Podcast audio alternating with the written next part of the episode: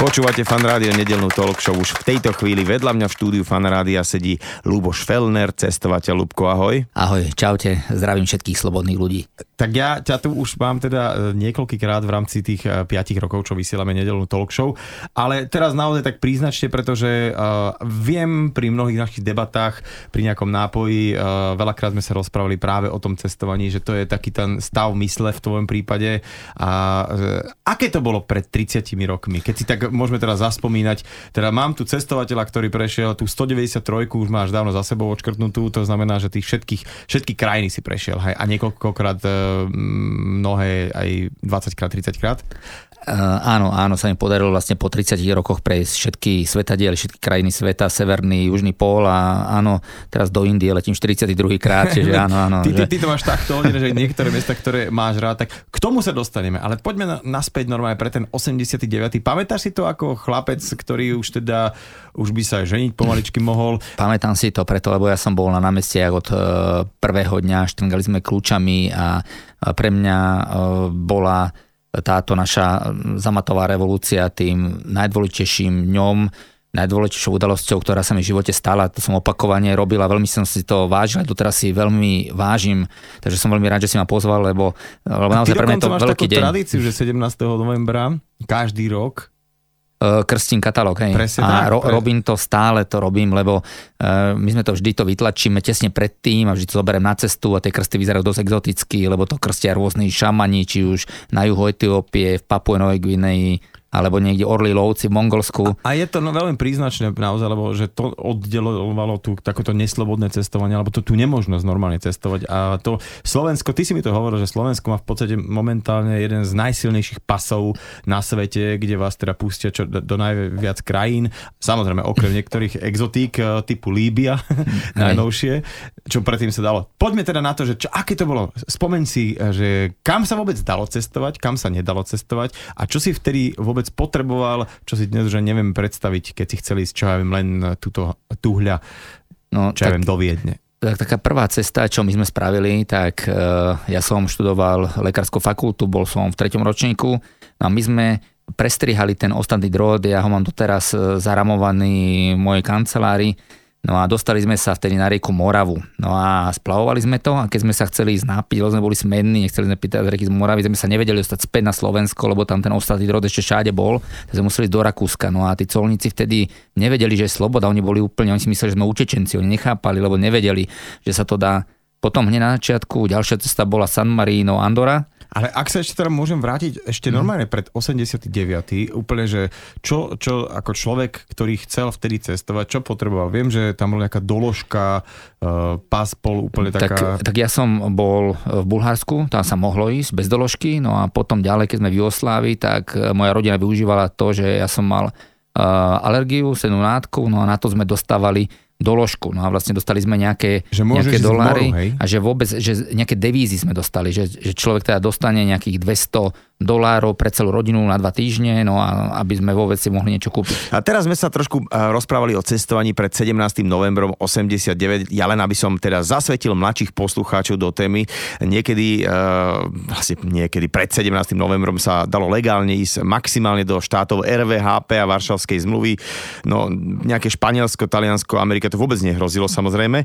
Ešte možno tak folklórne súbory, ale taký bežný človek túto možnosť vôbec nemal. Nemal absolútne šancu, čiže tým pádom, keď e, sa otvorila táto železná opona, tak e, pre mňa to bolo ohromne veľa. Ja som tej 20 rokov a bol som nadšený, ale musím povedať, že to nadšenie u mňa pretrvalo a doteraz ja si to vážim, keď idem do Rakúska, tak ja sa vždy prežehnám, aj keď na bicykli, tak niekedy som nebezpečný, lebo skoro padám z toho bicykla. Pre mňa je to naozaj stále veľká vec a vážim si to. Mladí ľudia, aj chápem, že oni si to už neuvedomujú ako veľkú vec, lebo to berú, že je to uh, už také prirodzené, že je to si automatické. Si sa do toho narodil v podstate, Áno, do toho stavu. Že, že to tak je, no ale ale pre mňa to bolo naozaj, eh, vždy som len o tom počúval a sníval som o tom, o týchto cestách, no a zrazu som to mohol teda žiť.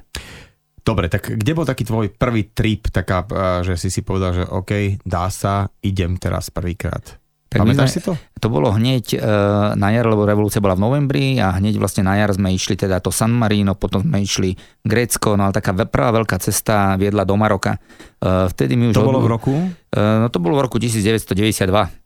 A to mi odmietli už požičať autobus cestovky, lebo povedia, že to vás zabijú, to vám ukradnú ten autobus, no a teraz som to musel zorganizovať sám, takže som musel niekde objednať ten autobus. Ja si pamätám, ty si to tak, tak vysvetloval, že ty si pre svojich kamarátov, ako niekto robí nejakú chatu, tak ty si robil takéto tripy, takéto výletiky, hej? No, pre kamarátov plus, ja som to vylepil na vysokej škole, ja som vždy chcel oslovať vlastne takých vzdelaných ľudí a tam sme to len vylepili rukou napísané, že ideme do Maroka, stálo to nejakých 100, 100 eur na 3 týždne. Neboli ešte ani eurá vtedy. Nie, vlastne. to boli koruny, koruny československé. Čiže ekvivalent, hej? Ekvivalent, no a vyrazili sme. No a vyrazili sme naozaj úplne do neznáma, vždy tam chodili vzdelaní ľudia, takže architekt, sme išli cez Barcelonu, tak architekti dostali, uh, si pripravili referát do Antonovi Gaudím, právnici dostali, keď sme boli v Taliansku, vlastne o rímskom práve. No a tak každý vlastne sa zúčastňoval, každý chodil k tomu mikrofónu a do, doteraz sme dobrá partia, tí ľudia boli absolútne náčení. My sme spali hoci kde, na pláži sme zastali, my sme nemali ani hotely vtedy, proste len sme išli absolútne do neznáma. Ja si pamätám takýto zájazd s folklorným súborom Dimitrovec, potom už vlastne Lípa a tiež, áno, to, mali sme jedného šoféra, alebo viac sme si nemohli dovoliť a keďže tam boli tie kotúče, tie tachografy a on musel zastať, tak proste zastal a 45 mm, ľudí sa vysypalo v spacákoch hocikam vedľa cesty, tam sme mali svoje zásoby, sme si tak pojedli No, ako dnes, keby si toto niekde videl, že, to, tak, že takto áno, to je, je bezdomovci. To bolo, to, to, jak migranti by nás určite teraz zatkli, keď sme išli do Škandinávie, tak sme brali chleba z domu a sme si normálne bežne to bolo, že všetci si okrajovali, sme vedeli, jak to okrajovať pleseň, aby ostalo ešte trošku pod tým. Keď sme vyrazili do Sýrie a Jordánska, sme na Veľkú noc chceli byť na Golgote a vlastne išli sme, že až do Saudskej Arábie sme chceli prísť, ale zastali sme 4 km e, na hranici a ten autobus nemal ani klimatizáciu, mal tzv. nábehovú ventiláciu. To je to, čo keď sme sa rozbehli, tak otvorili sme okna. No a s týmto sme sa objavili až tam, e, proste sme robili veci, toto je všetko pred tými 27, 26 rokmi sme robili. Čiže doteraz sa toho ľudia boja Sýrie. A, a ty teda... si si potom vlastne už musel pod tlakom tvojich kamošov, že však ľubo? On sa však normálne otvor cestovku a že urob to takto, hej? Alebo no ak, oni ma tlačili, ja som bol, aj chcel som byť lekárom, uh, robil som na kramároch, uh, mal som 8 služieb uh, mesačne, potom nebolo žiadne voľno, proste to bola tvrdá, veľmi tvrdá robota, ja som chcel byť lekár teda. No a e, cestovali sme aj právnici, oni povedali, že musím to zoficializovať, takže naozaj Bubo nebolo môj podnikateľský zámer, ale ma k tomu dotlačili pred tými 27 rokmi. Takže vlastne, aby to bolo nejako ošetrené, keby sa na cestách niečo stalo, hej. Poďme teda na tie tvoje cestovateľské začiatky, že odkiaľ si vlastne bral peniaze? No, treba si uvedomiť, že ja ako lekár som e, zarábal menej ako 100 eur mesačne, dobre s tými službami so všetkým. Čiže ja keď som chcel ísť do Indie, vtedy letenka bola oveľa drahšia ako teraz, takže stála takých 11 mesiacov až môj, môj ročný plat. Takže keď som chcel ísť do Indie, tak som musel ísť stopom. Takže ako mladý lekár ja som pekne stopoval cez Turecko, Irán, Pakistán. Ty si stopoval do Indie? Áno, to opakovane. Hore dole som zastavil ešte v roku 1996 v septembri aj v Afganistáne, vtedy akorát mujahedini prevzali moc moc, čiže vtedy to ťažko predstaviteľné. Vtedy sme sa poznali všetci takíto, čo išli ďalej ako za Balatón, tak nás bolo 5 a všetci sme sa poznali. To boli vtedy tí starí cestovateľia, do ktorých si vážne, lebo treba vedieť, že e, kedysi naozaj sa nedá porovnávať to, čo sa cestovalo kedysi a teraz sa to rapidne teraz zlepšuje, zľahčuje sa to cestovanie. Čo je dobré? Čo je dobré, samozrejme, je to, je to výborné a tým pádom to... Zase... Ale asi je to fajn presne ako s tým režimom, že dobre, že si pamätáme aj to, čo bolo predtým, viac si vážime to, čo je teraz. Tak aj s tým cestovaním, že keď si si takto nastopoval do Indie a tak ďalej a tak ďalej, tak ti teraz ako keby už príde ako uh, iná vec, uh, keď si môžeš vystrieť nohy v lietadle alebo ísť do nejakého dobrého hotela. No, my, my sme sa veľmi, veľmi zmenili a uh, tým pádom, že robíme stále pre rovnakú klientelu tých vzdelaných ľudí, tak už terajší architekti, keď je naozaj najlepší, alebo právnici, tak zarábajú veľmi veľa. No a my robíme stále pre tých tých ľudí, takže my sme sa niekedy v roku 2004 povedali, že chceme, aby nám ostali tieto zážitky veľké, ale vieme, že jedným z tých zážitkov je aj luxus, preto sme najväčším predajcom biznis klasu a najlepších, najluxusnejších hotelov našej planety, že to je súčasť toho. Ale nemá to byť gro, by som povedal, že je to len jedna časť. Dobre, 90% stále musia byť tie lokálne zážitky. No poďme ešte teda k tomu číslu, ktoré som tu naznačil na začiatku, že 193 je také oficiálne eh, číslo, oficiálny počet štátov na svete a tie teda máš za sebou. Ako to teda, eh, lebo kopec ľudí je v podstate takých, ja, ja ich volám, že škrtači, mm. že v podstate bol som, bol som, bol som a bola pečiatka v pase a sú takí ľudia, čo sa naháňajú a vedia to stihnúť aj možno do 30 do 35 a tak, ale eh, čo je pre teba také kritérium toho, že si môžeš povedať, že uh, bol som v tejto krajine? Aby to nebolo len to, že OK, mám pečiatku z letiska a ide sa. Um, to, to je, dobre si to povedal, že um, precestovať všetky krajiny sveta není to maratón po dve hodiny určite, že čím ďalej sa to bude dať veľmi ľahko a za chvíľu tu určite bude mať Slovaka, ktorý to spraví aj do 18 rokov. Ale poriadne na to potrebujete cestovať 20 alebo 30 rokov, ako som to robil ja ja som povedzme tento rok precestoval svoju poslednú krajinu Ázie, Tadžikistán, no ale ja som bol v Tadžikistáne pred 15 rokmi, ale iba na jeden deň. A to ja nerátam. To, Čiže to sa neráta, lebo to... to ja, ja si to nerátam, lebo to je tiež, že podľa, povedzme, že človek ide na takej lodi z Budapešti do Viedne, zastaví sa na obed v Bratislave, a povie, že bol áno, som na Slovensku. bol som na Slovensku. Mm-hmm, no, rozumiem. Čiže tam ja mám také nejaké vlastné, že predsa len je to od Dunaju k Tatram alebo Tater Dunaju a toto by človek mal vedieť, že v Čade, keď som nebol Čadské jazero, ja som ne, ne, nedokázal by som to zarátať, alebo v Mali, kto nebol v Timbuktu.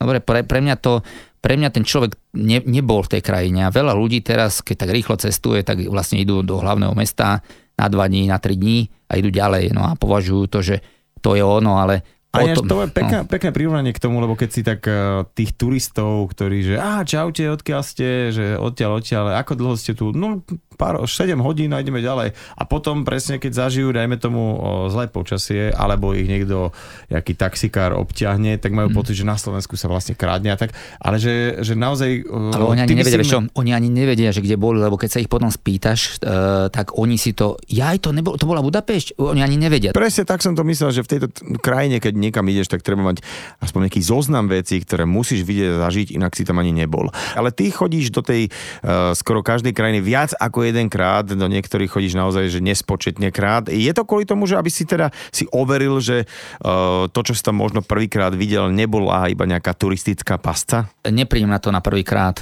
preto sa do tých krajín vraciam. Ja keď tam prídem na, na začiatku, tak sa tam tak nadýchnem tej krajiny. Uh, máte bedekre, máte tie klasické trasy, no a potom hľadám a snažím sa z toho vybočiť. Teraz moja... Zísť cesty. Hej, zísť cesty, hej, zísť preč. A dá sa to naozaj aj, keď, teda tú Indiu ja veľmi dobre poznám, ale aj medzi tou Agrou, Dili a Jaipurom, to je taký tzv. zlatý trojuholník, tak ja viem zísť cesty 8 kilometrov k chrámu, kde vyháňajú diablov z tela. Vyzerá to ako v stredoveku, je to naozaj niečo fascinujúce. No a takto sa dá zísť cesty vždy. Teraz e, mojou najnovšou záľubou sú festivaly. Teraz som bol aj veľmi pekno, sa volal Gervol, bolo to v Nigeri. A opäť nedá sa tam doletieť, musíte sa na Jeep a 3 dní ísť vlastne do oblasti Sahelu, spí sa tam v stane.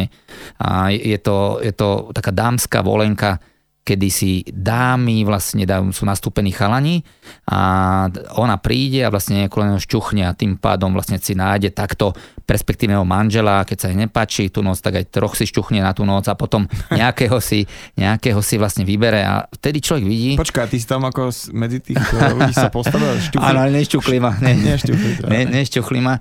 A to veľakrát my si myslíme, že aký sme liberálni, ak sme my popredu, my, my biela rasa a ostatní e, sú za nami, ale čím dlhšie cestujem, tým je ten svet fascinujúcejší a keď idete dostatočne ďaleko, tak je naozaj prevratne iný. No a ty, ty ale nepatríš takým tým backpackerom, lebo sú aj ľudia, ktorí naozaj že trekujú, možno neboli v toľkých krajinách.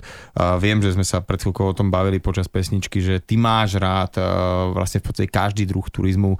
Niekto dáva aj také tie cross country, že sadne na nejaký, ja neviem, motocykel, bicykel, niekto chodí na trabantoch. Ale predsa len to je taký ten, že vtedy vlastne uvidím len tú cestu a problémy s tým spojené, ale že veľmi tej krajine asi nedám. To, to je športový výkon alebo opravárenský výkon a ja som teraz poznám jedno Číňana, ktorý z Beninu šiel do Číny, dobre, čiže z, zo stredu Afriky to prešiel, ale to je naozaj o cyklistike, není to o spoznávaní danej krajiny. E, ja aj kedysi, keď som išiel tou karosou tam krížom alebo stopom, tak ja som mal dosť, ja som došiel do Indie, ja vám poviem, že som prvé, prvýkrát, keď som chodil do tých krajín, som vôbec nepoznal, lebo som nemal dobrého sprievodcu, som mal len tie bedekre a to neodkryjete, keď nemáte nejakého profika, to je ľudia teraz, keď chodia do posilovne, tak majú trénerov, to chápu. A tak, mm-hmm. no a... Čiže vlastne to je opäť taký dobrý príklad, že vlastne keď idem len tak náverím Boha, že síce to krosnem, prejdem nejakým spôsobom, tak furt len výťazím a prerávam uh, s tými nejakými problémami, ktoré sa objavia, ale keď som tu uh, nejakú krajinu fakt spoznať, tak je to dobre nehať na nejakého človeka, ktorý tam ktorý, ktorý, ktorý samozrejme 20, 30, prof, 40 krát. Tak, tak to je oveľa, oveľa inak. Dobre, aj Paríž sa s nejakým expertom je lepší, aj myslím, že človek Košičan, keby sprevádzal E, mňa po Košiciach, aj keď tam beha maratóny a tak ďalej, myslím, že Košice poznám, že by mi vedel to ukázať, hlavne keby sa sústredil na to. Keby že sa človek, sústredil... ktorý nie len, že žijem v Košiciach, ale aj človek, ktorý sa sústreduje na to, že každý týždeň mi sem príde zo pár ľudí a chce im tie Košice ukázať, ukázať aj s tým pekným a možno aj s takým, že a teraz vám niečo ukážem. Tak, dobre. A už vie, vie tie finty a uh, keď sa sústredím na to, to, čo my sa sústredíme, chytiť zážitky, tak vlastne on mi spraví zážitky, ktoré ja by som sám nikdy nedosiahol. Takže je vlastne dobre odchytiť nejakého miestneho človeka, ktorý sa vyzná a ukáže e, nám to mesto alebo krajinu úplne z inej perspektívy. Kam by si namieril mladých ľudí, ktorí sú už tak trošku rozcestovaní, aby uh, zažili naozaj niečo, čo im ty odporúčaš? Kam by si šiel ty s nimi? Také top krajiny, čo mne sa veľmi páčia, mne sa veľmi páči India. Preto tam mm. vidím aj ten 42. krát teraz. Uh, India je krajina, ktorá žije v 18. storočí a 21. storočí dnes. Dobre, čiže je to krajina, kde nájdete všetko. Nájdete tam prastaré kultúry, neuveriteľné veci. Dobre, ako keby ste boli aj niekedy v stredoveku, sa vám zdá, a naozaj tí ľudia žijú ten život. Um, ďalej je Mianmarsko. Barma je to krajina jedných z najlepších ľudí, aký som kedy stretol, krajina, ktorá je nedocenená v médiách, často sa rozpráva, že je nebezpečná, ale pritom je bezpečná. Veľmi dobrý typ je podľa mňa Kolumbia. Opäť má to zlé meno, ale je na 100% bezpečná, keď idete treba ísť tú trasu, čo má Bubo. Dobre, lebo sú tam oblasti, ktoré sú zlé, ale Kolumbia je geniálna. Je to krajina, ktorá e, nemá Machu Picchu, ani Patagóniu, ale práve práve preto musia podávať lepšie služby. Je fakt, že super. Uh-huh, uh-huh. A tvoj kolega mi tu ospoval aj takú destináciu Andavanské ostrovy a to je opäť že také niečo ešte neobjavené, ale mi hovoril, že tak to je tak Thajsko v 70 rokoch, že no dnes do Thajska to už je v podstate jak do Egypta alebo do Chorvátska ísť. Ale to, to som si myslel o Thajsku aj ja kedysi a um, preto som dával prednosť práve Mianmarsku Barme, ale uh, Tajsko je veľmi dobré, naozaj to ten teravacký buddhizmus, uh, krajina úsmevom a úsmevová opäť sa dá ísť na juh na také ostrovy, ktoré sú veľmi, veľmi fajn, tí ľudia sú prirodzene veľmi dobrí, čiže dlhodobo ten servis je dobrý. Človek len musí vedieť, čo tam má hľadať. Uh, v Dubaji nájdete dobré hotely, ale nenájdete prirodzenosť, nenájdete tam vlastne žiadnu kultúru starú, nenájdete nič. Ale proste vy keď v tej krajine hľadáte to, čo tam uh, môžete, tú unikátnosť, tak to tam viete, viete nájsť. No. Andamanské ostrovy sú ostrovy, kde sa chodilo už pred 30 rokmi bežne, takže zase je to až také. Lepšie sú Nikobary, kde je zakázané ísť dobre severne od Andamanov. OK, takže keď tak potom Nikobary, a to by sa, aspoň v mojom prípade by som preskočil sám seba. No a poďme teda to cestovanie s deťmi, že, že či, um. či je to iné, alebo či zrazu nesmieme ísť až tak po tých zážitkoch, ale aby teda deti mali čo jesť, kam sa strčiť, alebo dá sa jesť deckami si úplne, že naplno užívať. No, tak na, najprv, najprv to vyzerá, že, že je to ako brzda uh, tie deti, ale uh, ja som ich nechcel najprv brávať, hovorím, že oni to nepochopia, tak, ale bol som s nimi na Zanzibare, keď mali vtedy asi 7-8 rokov, no a potom oni sa zdravili ešte asi rok Jumbo a mali tam masarských kamarátov, ktoré volali Jumbo, ten musel skákať. No odtedy som s týmito mojimi, ja mám tri deti a som s nimi prešiel také veci, ako je práve tá Kolumbia, alebo východný Timor, surinamské džungle, e, boli sme dokonca teraz v Afganistane, dobre, čiže také, čo iní si berú, že sa to vôbec nedá, že to nespraví nikto, tak ja to, ja to robím s tými deťmi a verte mi, že e, by som neriskoval. Mm-hmm. Neriskoval by som s nimi nič. Čiže a tie deti sú veľmi vďačné, sú úžasné, no a ja teda na mojich deťoch potom vidím, že naozaj im svet patrí. Keďže vieme, že globalizáciu nezastavíme, tak tí ľudia, ktorí pochopia svet, tie deti, ktoré pochopia svet, budú mať obrovskú konkurenčnú výhodu.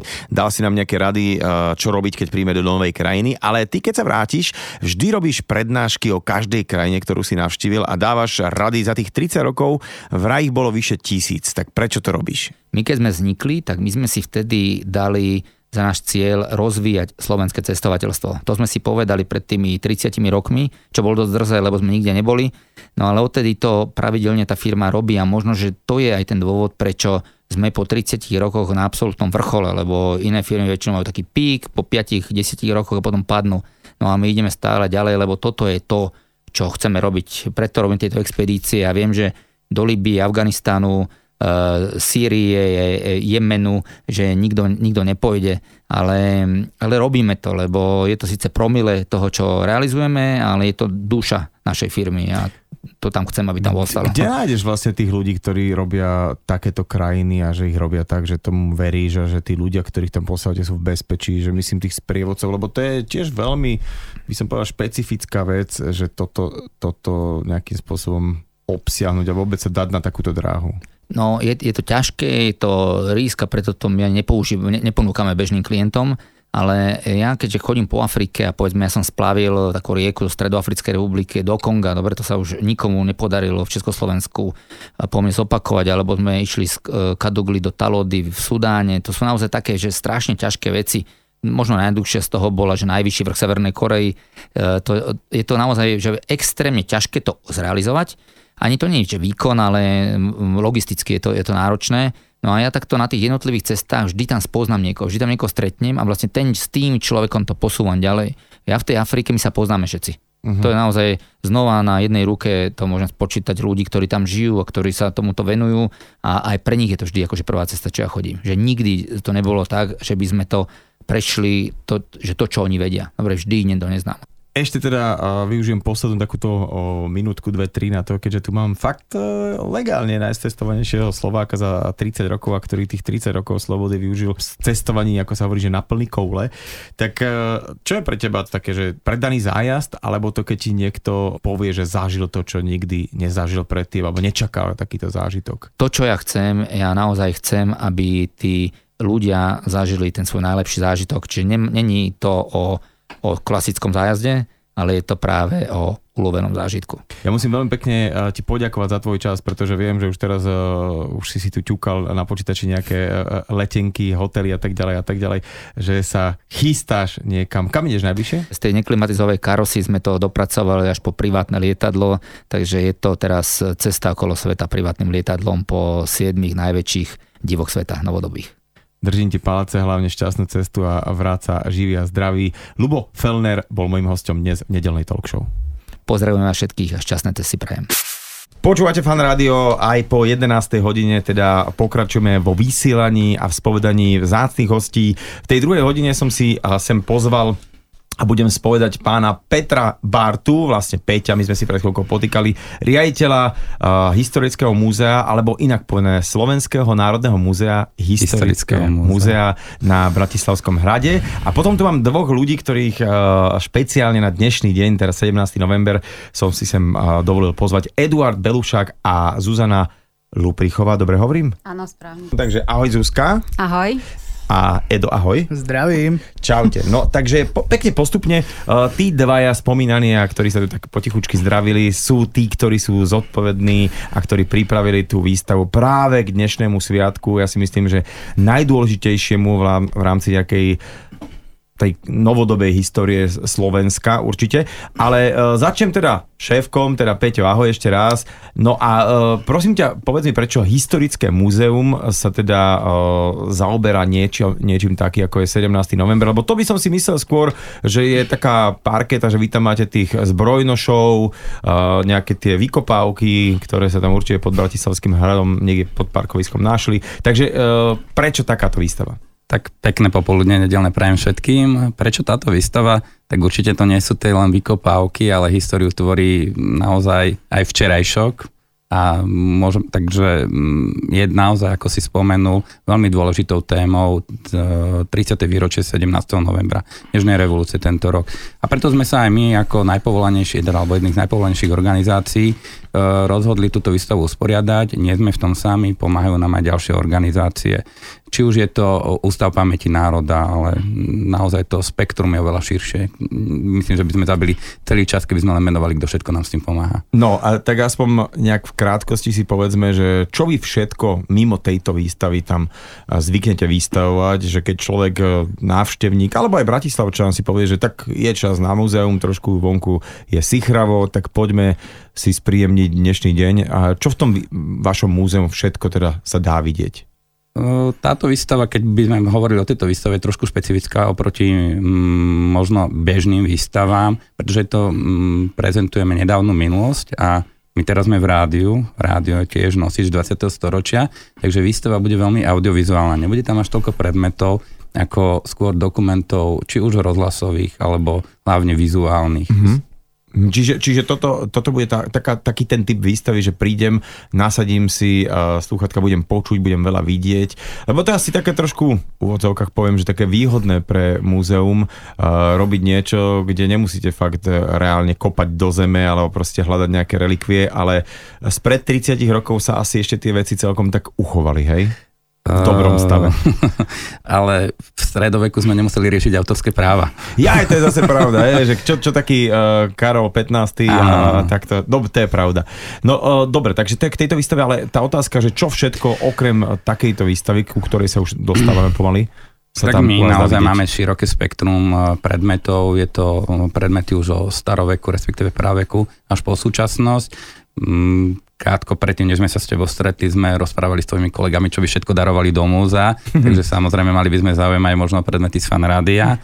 Aj to sa To sú môže... všetko muzeálne veci? Aj to sa môže stať súčasťou. Inak takí ľudia, čo tu oh, pracujú úplne od začiatku, napríklad Arieli alebo Truhlik, to už sú takí, že aj pre nás to sú také muzeálne kusy. Aj sa k ním tak správame, že nedotýkame sa vystavených exponátov a tak ďalej. Nechcem byť impertinentný, občas svoje múmie v múzeách. Ale áno, napríklad na Krásnej hôrke je jedna múmia, ktorú dokonca Boris Hanečka, modný návrhár, ktorý tu bol pred pár týždňami, obliekal.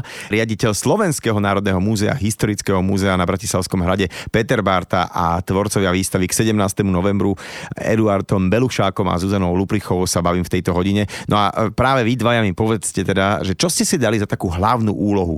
Či táto výstava je skôr pre niekoho, kto to zažila ten 17.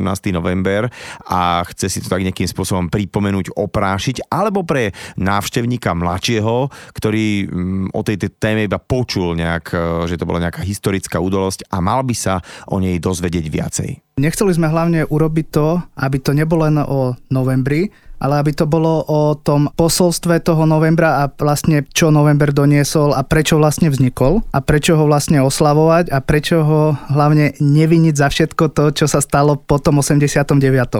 Ten november nám priniesol hlavne slobodu a voľbu, ale to, čo sme si už ako zvolili po tom 89. to už nie je chyba novembra. To je tá sloboda. To, je tá, tá sloboda. sloboda. Mhm. No a vlastne chceme návštevníkovi ukázať to, ako sa dostane z rôznych slobod, neslobod v režime, ktorý bol pred 89. cez samotnú tú revolúciu k voľbám, ako k možnosti výberu. Snažíme sa to ukázať hlavne cez už samotnú trasu, mm-hmm. aby nemusel sa návštevník strašne veľa zamýšľať a veľa čítať, keď nechcel, lebo veľká časť návštevníkov sa chodí do muzea aj tak, že len prejsť. Mm-hmm. Tak sme to urobili tak, že prvá časť je už nalinkovaná. Vlastne aj za bývalého režimu. Proste mnoho ľudí už ten život malo nalinkovaný. Tak snažíme sa ho prejsť tým nalinkovaným životom cez rôzne slobody. Napríklad keď sme v rádiu, bude tam aj napríklad sloboda a nesloboda v hudbe, mm-hmm. sloboda a nesloboda nakupovania, Čiže je to taká, taká možno, že taká komparatívna časť, kedy si človek áno, môže áno, áno, áno. nejakým spôsobom aj pozrieť, zažiť, keďže Peťo naznačil, že je to také, že multimediálne.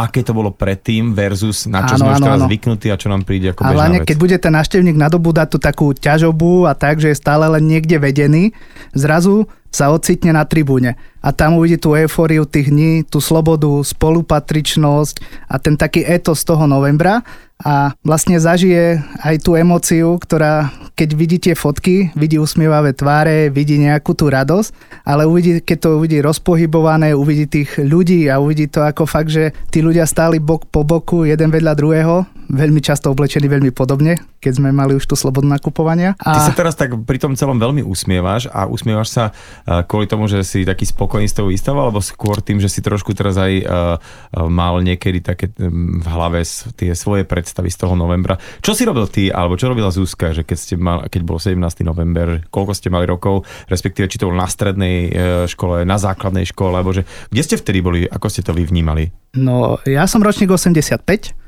OK, tak. čiže vlastne ty si mal 4 roky, hej? Mal som 4 roky, ale ja som mal také zvláštne detstvo. Mne okrem toho, že čítali rozprávky, tak dedo mi napríklad hovoril, že nebudem čítať rozprávky, z toho mudrý nebudeš, tak mi čítal pravdu púšťal mi televízne noviny a proste tam podľa mňa začalo už to také smerovanie, možno uchýlka, že k tej histórii, tak žijem tým dodnes. Zuzka, pretože tá začala tak veľmi ticho a tak kontroluje ťa, či dobre Edo hovorí. Uh, Zuzka, ty si ako spomínaš na vlastne takú tú možno minulú dobu, ktorá tu už chvala Bohu nie je?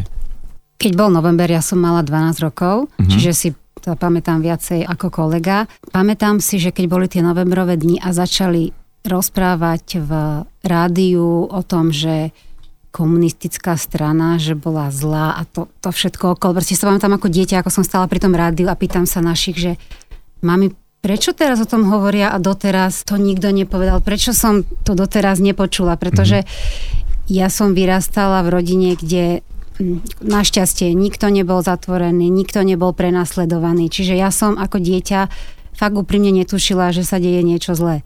A teraz, keď ja prišiel myslím... ten november, tak zrazu to bolo pre mňa brutálne prekvapenie. Ja to tiež tak vnímam, že ak sme neboli deti e, z rodín no, nejakých umelcov alebo disidentov, tak tento režim, podľa mňa tie maličké deti vnímali skôr, že svet je gombička.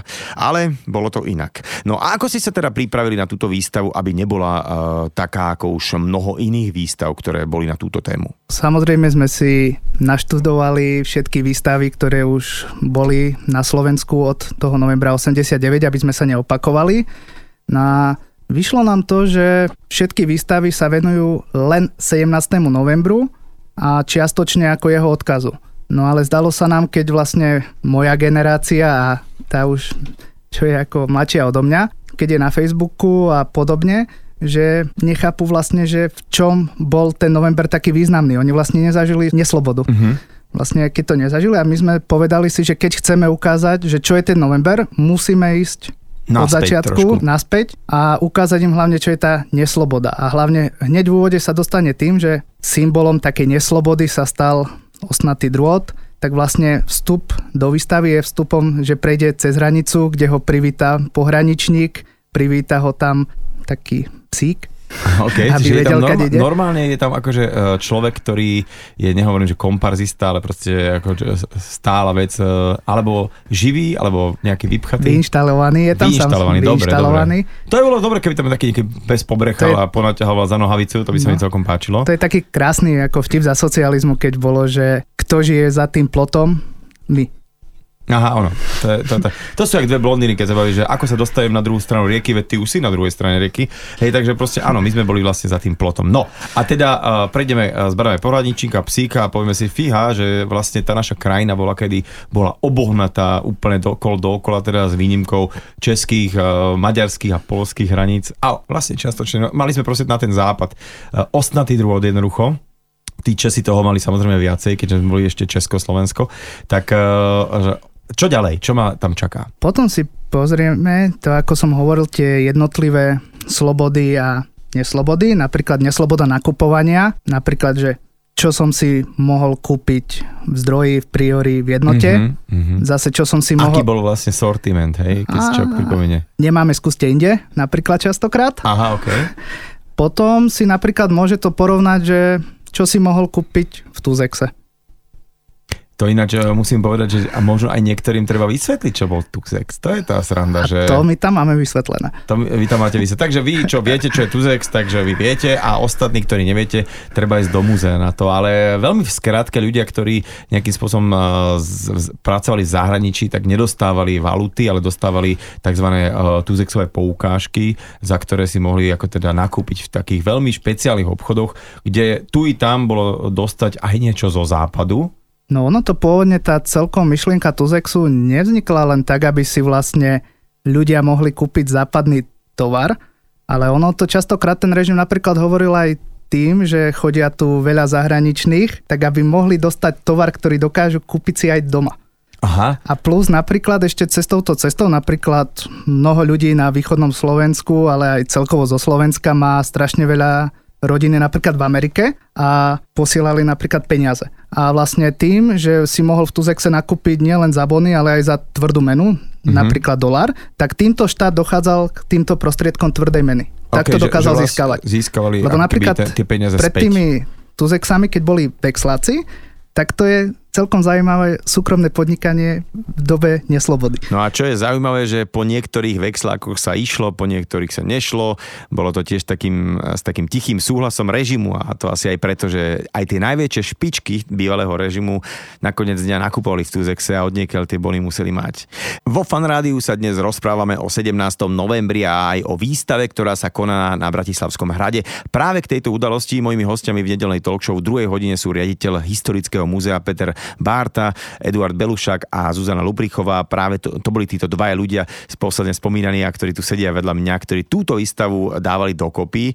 A hovorili sme o tom, že keď tam človek vôjde na tú výstavu, tak ho tam čaká policajt s obsom, aby už hneď od začiatku nabral ten pocit kontroly. Je tam tribúna, všetky tie hlasy a tak ďalej a tak ďalej. Ale odkiaľ ste vôbec tieto exponáty a tieto relikvie novembra získavali? Máme na výstave zo pár vecí, ktoré nikdy neboli vystavené.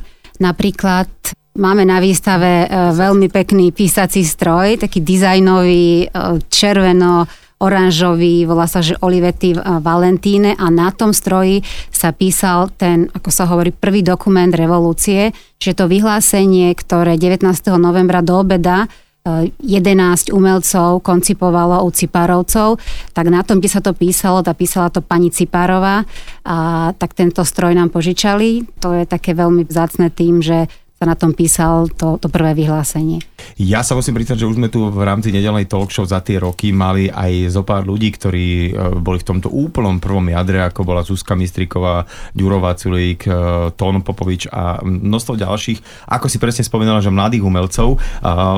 Boli títo ľudia možno takými, nechcem povedať, že kurátormi alebo takými radcami, e, možno, že čo by sa tam hodilo, ako to správne bolo. Aj ste to s niekým konzultovali celé ten november, keďže ty si mal 4, ty 12 rokov? Práve, že napríklad pri tejto výstave ja najviac oceňujem to, že ako človek relatívne mladý, tak som sa mohol stretnúť so všetkými tými ľuďmi, o ktorých som si čítal, hej. Mm-hmm. S Rudom Sikorom som sa stretol, s Ľubom Longaverom, s Janom Budajom, s Agnesom Snobkom a tí všetci vlastne tými rozhovormi a diskusiami stále nám nejaké tie vodítka dávali, alebo na čo by sme sa mali zamerať. Napríklad veľmi príjemný bol, taký rozhovor s Milanom Kňažkom, ten nám dokonca do zbierok davo, daroval svoj odev, v ktorom stal na námestí. Práve som sa chcel opýtať, či aj nejaké kľúče tam e, náhodou nie sú uh, zväzky, pretože to bola taká tá vec, že uh, dnes človek má jeden, dva kľúče, uh, vo vačku viac ani nie, ale vtedy naozaj bolo bežné nosiť riadny zväzok kľúčov, pretože všetko sa zamykalo, aby sa to neukradlo. Uh, Zuzka? Určite áno, kľúčov tam nájdete hodne, ale ja by som ešte doplnila kolegu Nestretávali sme sa, nekomunikovali sme len s takými tými známymi tvárami novembra. Ja som, mm, teda my sme v tomto rozdielní s kolegom, ja mám rada tých ľudí, ktorí neboli viditeľní a tie neúplne známe príbehy. A napríklad, ste som písala človeku, ktorý bol známy, Jurajovi Flamikovi, lebo on bol ochranár a chcela som nejaké ochranárske veci. A on preposlal mail ďalším svojim bývalým kolegom ochranárom a ozvala sa nám pani Anna Zemanová a ona jednak nám požičala na výstavu veľmi veľa ochranárskych predmetov, pretože bola súčasťou, ona je spoluautorka Bratislavy na hlas a bola v rámci základnej organizácie číslo 6 Slovenského zväzu ochrancov a prírody a oni robili rôzne akcie po Bratislave plus po celom Slovensku ochranárske. Ona nám požičala predmety jednak ochranárske a jednak, čo je podľa mňa veľmi zaujímavá vec, lebo nie je to až taký známy príbeh z novembra, bola hneď 22., keď bol Milan Kňažko, myslím to bol Milan Kňažko na pódiu, tak vyhlásil, že keď sa ľudia chcú pripojiť k verejnosti proti násiliu, tak nech kontaktujú dve miesta a jedno z tých miest bolo práve bola práve Markušova 2, tam boli také dve kancelárie Slovenského zväzu ochrancova prírody a tam teraz od toho 22. ľudia, ktorí nie sú až tak známi, 10 dní makali telefonovali, písali si s celým Slovenskom. Ako dobrovoľníci. Vlastne si mi to celé pripomenula, uh, takú tú atmosféru, lebo napríklad na tých uh, námestiach niekto stratil peňaženku, vyhlásilo sa to a zrazu vznikla spontánna zbierka a aj taká moja prvá, úplne prvá spomienka, keby som mal povedať úplne nejakú esenciu toho, že ľudia boli na seba takí zrazu dobrí a robili veci, ktoré ako keby nemuseli. Robili tak zrazu veci naviac. A to, to je veľký príbeh toho novembra. Keď sme pri tých papierikoch, čo ste spomínali a tých výzvach, tak napríklad tie papieriky sa dokonca aj zachovali. V Slovenskom národnom archíve majú, keď napríklad, že potrebovali nájsť nejaké dieťa, tak ten posledný v rade sa to posúvalo celým radom, až to prečítal napríklad Milan Kňažko na tribúne, tak tieto papieriky sa napríklad tiež zachovali. Ešte aj napríklad tá e, pani Zemanová nám hovorila, že na tej Markušovej videli niečo alebo počuli v rádiu a teraz vedeli, že vonku je meeting. Tak niekto z nich sa zobral, lebo nemali podstatnú informáciu, bežal, snažil sa predrať k tomu e, kňažkovi alebo Budajovi, povedať to, aby to oni vyhlásili tomu dávu. Čiže to si súčasná generácia nevie predstaviť, že takéto niečo fungovalo, ale aj tak toto bolo. No hlavne neboli mobilné telefóny a museli sme sa naozaj všelijako vynájsť a hľadať iné spôsoby, ako si podať informáciu a práve ten e, plagát veľmi na to dobre fungoval. Ale e, už Zuzka to povedala a Peter, ty si ako pamätáš na november 89? Ja to trošku možno vnímam inak, lebo keďže som Bratislavčan a my sme mali tu ten priestor e, rakúsky, kde sa dali mm, chytať tie médiá zo zahraničia, alebo teda uh, možnosť tej slobody z Rakúska sa k nám dostávala, tak ja som práve to vnímal, uh, podobne síce ako Zuzka, som tiež vyrasol v prostredí, kde nepocitoval som tie dôsledky priamo komunistického režimu, ale uh, veľmi som to vnímal práve tie dni sledovaním ORF u susedov, u nás. Rodičia chodili demonstrovať na námestie presne práve tiež kľúče vždy hľadali, keď išli na námestie.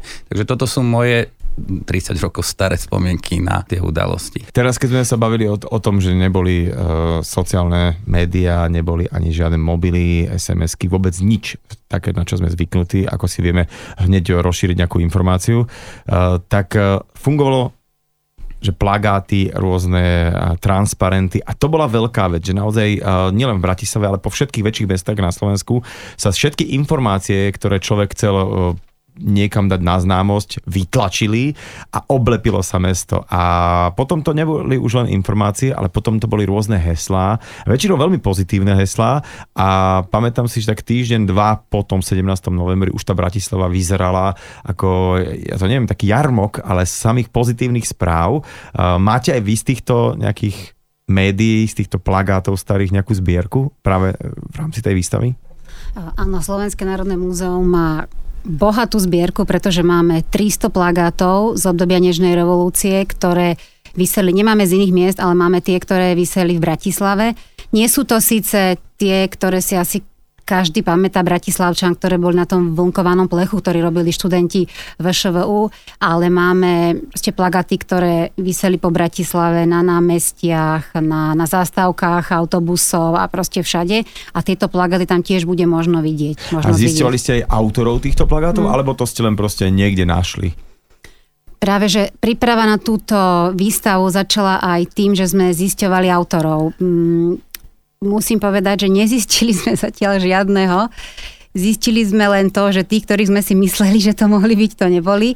Ale v tých plagátoch sú akoby rôzne skupiny, že vidíme, že to robili, robili nejaké skupiny ľudí. Napríklad sú tam plagáty, ktoré určite vieme, pretože je tam napísané, robili študenti no, to je skrátka, že HTF, chemicko... Chemické technologická fakulta Potre- a Slovenskej vysokej Vysok- školy technickej. Presne tak. Takže to máme zbierku 15 plagátov, ktoré, na ktorých je napísaný tento znak. Snažili sme sa to zistiť od bývalých študentov, nezistili sme zatiaľ. Plus je tam skupina asi 10 plagátov, na ktorých je napísané, že originál a sú to samé kresby, ktoré kedysi boli uh, v roháči a je tam aj, ja neviem, autori sú tam, že pán Vico, alebo teda, že Kubal a tak ďalej. Aj sme kontaktovali napríklad s pánom Vicom, on povedal, že nie, nie, nebol som to ja, je to len akoby veľmi dobre napodobnená moja kresba. Mm-hmm. Ale napríklad máme, a to by som bola rada, budeme to mať aj na výstave, našli sme fotku, kde sú študenti e, VŠVU, a je to z dielne, kde sa malujú tie plagáty a identifikovali sme na zemi jeden náš plagát. Čiže máme aj na výstave fotku vedľa toho plagátu, ktorý máme a chceli by sme zistiť autorov. Máme napríklad krásne plagáty, ktoré sú venované e, Bicibe, čo bola taká bicyklová iniciatíva a tie sú vytvarne veľmi zaujímavé a to sme písali no, minimálne 20 ľuďom, či nemohli byť autory. Aj teraz napríklad sme využili sociálne siete a cez cyklokoalícia? Sa myslím volá tá, áno, áno, cez cyklokoalíciu sme to zavesili, či nenájdeme autorov, ale Nenašli možno, sme. Možno práve e, to bude to, že keď ľudia prídu na samotnú výstavu, e, tá výstava bude trvať, tuším, že rok, ak, sa, ak dobre viem, alebo nejaký taký dlhší čas. Správne hovoríš, bude trvať rok, vlastne tak symbolicky od novembra do novembra. A tu by som chcel doplniť Zuzku, práve aj toto je možnosť, príležitosť, e, tak ako nielen sociálne siete, a viem, že sme v rádiu, ktoré mu chýba ten vizuálny prvok, ale pomoc práve tým ľuďom, ktorí si spomenú, že robili tie plagáty, nech sa prídu pozrieť a pomôžu nám túto históriu identifikovať. Takže toto je taká malá výzva pre občanov.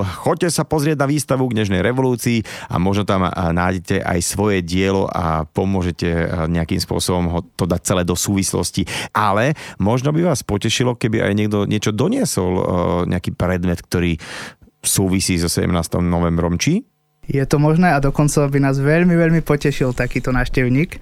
No aj aké máte kritéria na to, aby z toho nebolo nejaké veteštínstvo, že čo by vám tak doplnilo tú mozaiku toho novembra, čo ste, dajme tomu, ani nemali odkiaľ zohnať a viete, že to existuje? Tu by som doplnil, že veľmi má, veľa máme práve toho mm, dvoj predmeta papierového alebo dvojrozmarového materiálu, či už plagáty alebo transparenty, ale veľmi nám chýbajú predmety viac modnejšie, možno viac symbolickejšie.